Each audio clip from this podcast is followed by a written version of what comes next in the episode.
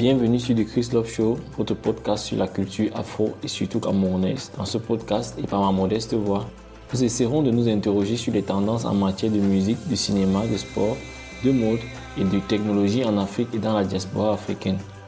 Nous nous questionnerons aussi sur des sujets tels que l'histoire, la littérature, l'art et pourquoi pas la cuisine des peuples noirs d'ici et d'ailleurs. Nous discutons également des questions sociales et politiques qui touchent des communautés afro-descendantes, y compris les luttes pour l'égalité et la justice. Je suis Chris Love, votre compagnon au micro.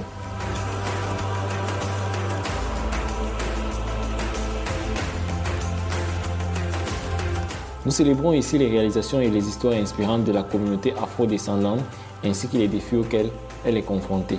Préparez-vous à être informé, inspiré et diverti. Rejoignez-nous pour un voyage passionnant à travers la culture et l'actualité afro.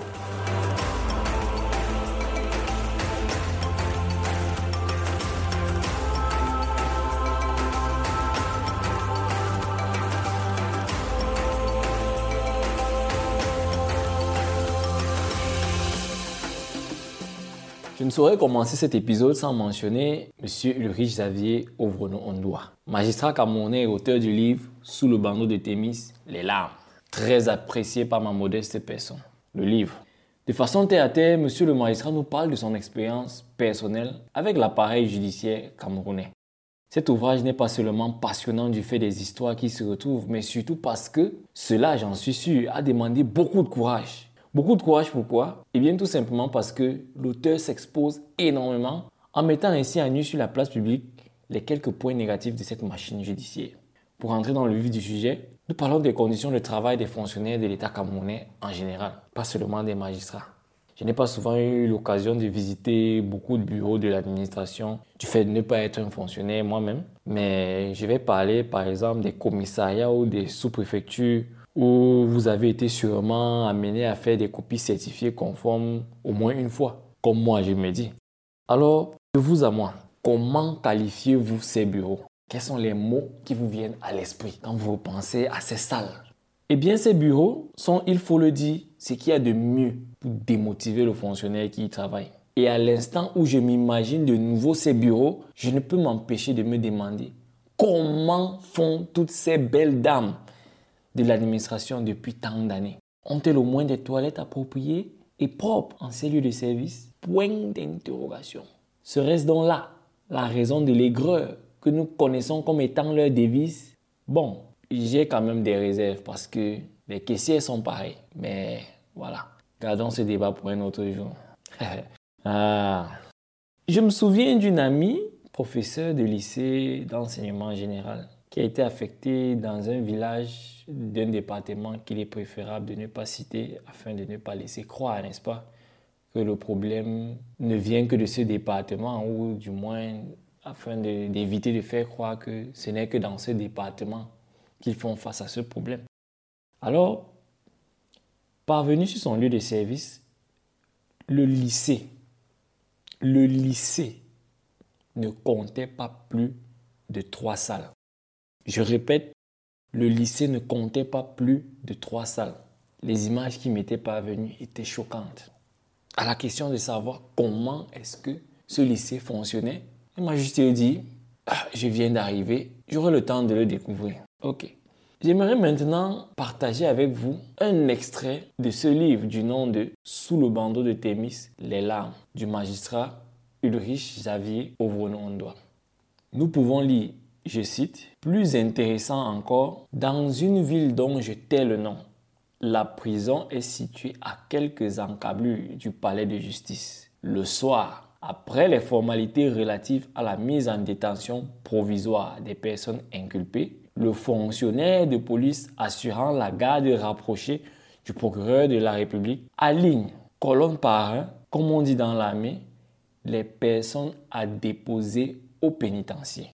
Il appelle alors le régisseur de la prison qui lui envoie deux collaborateurs. Débute alors un spectacle fort émouvant. Le fonctionnaire de police, arme au poing, se tient à l'avant, tandis que chacun des gardiens de prison se tient respectivement à l'arrière et sur le côté de la file, direction la prison.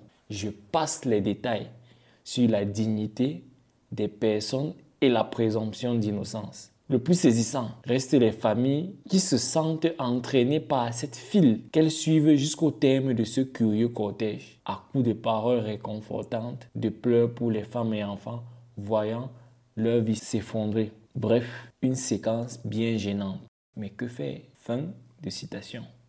On parle là de quoi? On parle là de fonctionnaires exerçant sans outils de travail.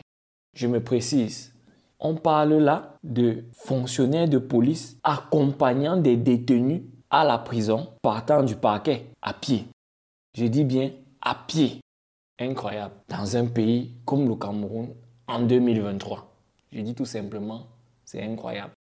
Voilà les conditions de travail de certains fonctionnaires. Voilà le traitement malheureux infligé à des citoyens bénéficiant de la présomption d'innocence. Parce que être en détention provisoire dans un pénitencier ne signifie pas avoir été déclaré coupable. Mais voilà le sort infligé à des citoyens qui bénéficient encore de la présomption d'innocence. C'est incroyable. J'aimerais aborder un autre sujet qui n'est autre que les avancements des fonctionnaires camerounais et le film auquel ils s'adonnent souvent. S'agissant par exemple des fonctionnaires de police, l'article 70 du décret numéro 2012-539 du 19 novembre 2012 portant statut spécial du corps des fonctionnaires de la Sûreté nationale dispose que 1. Le fonctionnaire de la Sûreté nationale peut bénéficier d'un avancement d'échelon ou de grade en fonction de l'ancienneté et de la notation. 2. Il peut avancer d'échelon ou de grade à la suite d'une récompense ou de l'obtention d'un diplôme technique de police. 3. Pour bénéficier d'un avancement, le fonctionnaire doit justifier, en plus des autres conditions statutaires, d'une note professionnelle au moins égale à 13 sur 20. Voilà ainsi dit ce que la loi prévoit. Mais je vous assure, à Yaoundé, on ne s'amuse pas avec les avancements. Je répète, à Yaoundé, on ne s'amuse pas avec les avancements. C'est tout un business, toute une industrie, toute une chaîne. Le simple fait de dire qu'un monsieur ou une madame tel ou tel travaille au service des avancements. Maman, c'est suffisant pour vénérer la personne. C'est suffisant. Et quand bien même ça devient la norme, puisque voilà, on le vit depuis des années, c'est devenu, voilà, le chemin à prendre. Quand bien même quelqu'un touche un salaire de 120 000, pour certains 80 000, vous demandez 1 million, 1 million 5, 2 millions pour l'avancement. Woko, les dettes, les dettes dans les dettes, les dettes qui vont accoucher d'autres dettes. Waouh je vous laisse imaginer l'argent que ces gens se font dans ces bureaux. Ce n'est pas seulement l'argent qui choque, mais c'est de voir tout le désordre qui en découle. Je vais m'expliquer en prenant deux exemples. Exemple numéro 1. Un magistrat réduit à faire des salamalek et des, voilà ce qu'on dit, des politiques aplaventristes pour son avancement de grade. Est-il encore impartial dans son jugement lorsque ces mêmes décideurs sont convoqués au parquet comme plaignants, ou pire, comme mis en cause. J'ai des doutes gros comme le monde. Et je vous assure, des histoires comme celle-là, on en a des tonnes au Cameroun. Un magistrat impliqué dans l'acquisition frauduleuse d'un terrain, un magistrat amené en justice pour une histoire de... Bref, les exemples ne manquent pas. On a même des situations, celui-là qui t'a donné l'avancement ou a été ce qu'on appelle communément ton 10 pour que tu aies pu avoir un avancement à sa personne qui est convoquée au parquet, soit comme plaignant, soit comme mise en cause, et il te donne un coup de fil pour dire qu'il y a tel dossier là chez vous, j'ai appris que c'est toi qui gère le dossier, j'ai ma personne qui sera là-bas tel jour. Vous comprenez tout. Vous comprenez que le juge est lié. Le juge ne peut plus être impartial. Exemple numéro 2. Imaginez-vous comment il est difficile pour un professeur de lycée d'enseignement général, un PLEC, d'avoir comme proviseur dans son lycée un élève qu'il a tenu il y a quelques années. Je répète, imaginez-vous comment il est difficile pour un professeur de lycée d'avoir comme proviseur dans le même lycée un élève qu'il a tenu il y a des années. Ça allait d'être un film, n'est-ce pas? Mais c'est réel. Savez-vous dans quel état d'esprit certains vaillants fonctionnaires de l'État se lèvent chaque matin? Parfois, c'est tout simplement un de vos stagiaires, fils ou fille d'un tel ou d'une telle, qui se retrouve être votre supérieur demain. Et du fait de la promiscuité des bureaux de l'administration, vous êtes amené à vous voir, à vous croiser chaque matin. Il faut lui adresser les civilités chaque matin. Mes respects, chef. Mes respects, votre honneur. Mes respects X, mes respects Y. Woko, les pleurs du. Hé Ah ah. Il y a un temps pour rire, mais aussi un temps pour proposer.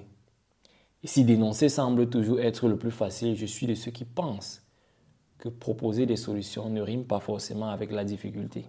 Il faut juste une ouverture, une grande ouverture d'esprit et de l'humilité.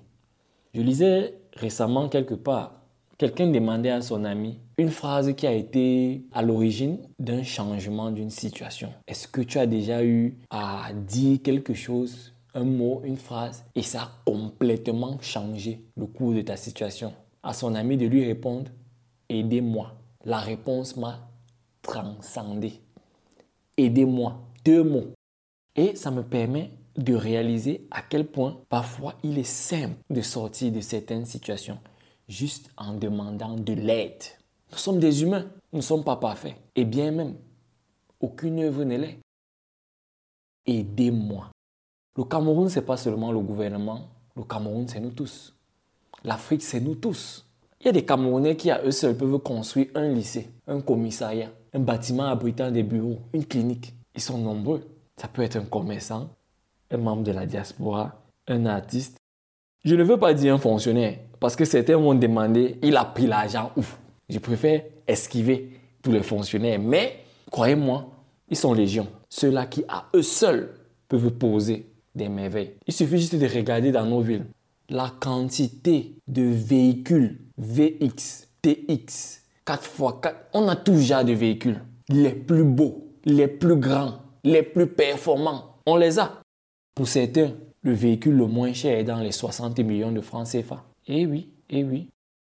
Seuls ou en petit ou grand groupe, les Camerounais peuvent construire ce pays sans difficulté. Les Camerounais peuvent construire des logements modernes. Par exemple, pour commencer dans les chefs-lieux du Cameroun afin d'y loger tous ces fonctionnaires qui ne sont jamais en service parce que ne parvenant pas à se loger dans leur lieu d'affectation. Seulement autour de vous qui m'écoutez, combien connaissez-vous de personnes qui ont été affectées dans des localités où ils sont allés prendre le service avant de revenir dans la ville où ils vivaient déjà? Moi, j'en connais beaucoup. Moi, j'en connais beaucoup. Mais la grosse question est de savoir, nos gouvernements africains peuvent-ils laisser, par exemple, la diaspora construire et gérer par elle-même de A à Z ces infrastructures? Le gouvernement peut-il accepter qu'un collège de commerçants s'associe pour monter des bureaux que l'État viendra louer plus tard Des centres de santé, des cliniques Moi, je me dis, tout est faisable. Il suffit de jeter un œil à la prison centrale de Yaoundé pour voir l'état de délabrement de l'infrastructure. Je n'ai pas besoin de porter un regard à l'intérieur pour m'en rendre compte. C'est un pénitencier qui, j'en suis sûr, ne répond pas ou plus aux normes internationales en matière de respect des droits de l'homme. Il est temps de faire quelque chose. Lancer des appels d'offres. Le Cameroun a besoin, dans l'arrondissement de, je ne sais pas, Douala 1er, Yaoundé 5e, à Bafoussam, à Garoua, à Fotokol, à Ngaoundéré, à Maroua et. Nous avons besoin d'un lycée, nous avons besoin d'un centre de santé, nous avons besoin d'un commissariat. D'un commissariat. Vous connaissez tous comment sont nos commissariats. Que dire des chambres de détention, pour ne pas dire les cellules? Que dire de l'état de ces lieux? L'État peut dire, nous avons besoin d'un commissariat sur une superficie de 300 mètres carrés le commissariat doit répondre à ces normes-ci. Voilà, voilà, voilà.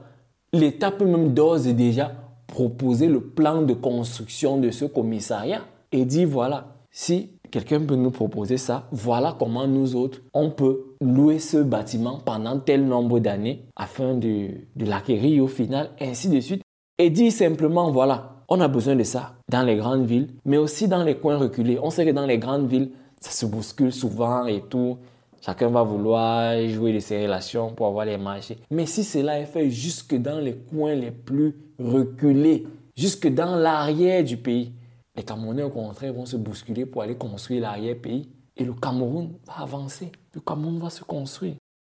Mais je repose la question, est-ce que nos gouvernements africains peuvent-ils par exemple laisser ces particuliers ou ces diasporas construire et gérer par elles-mêmes ces infrastructures de A à Z C'est sur cette interrogation que je vous quitte. À très bientôt pour un prochain numéro. Ciao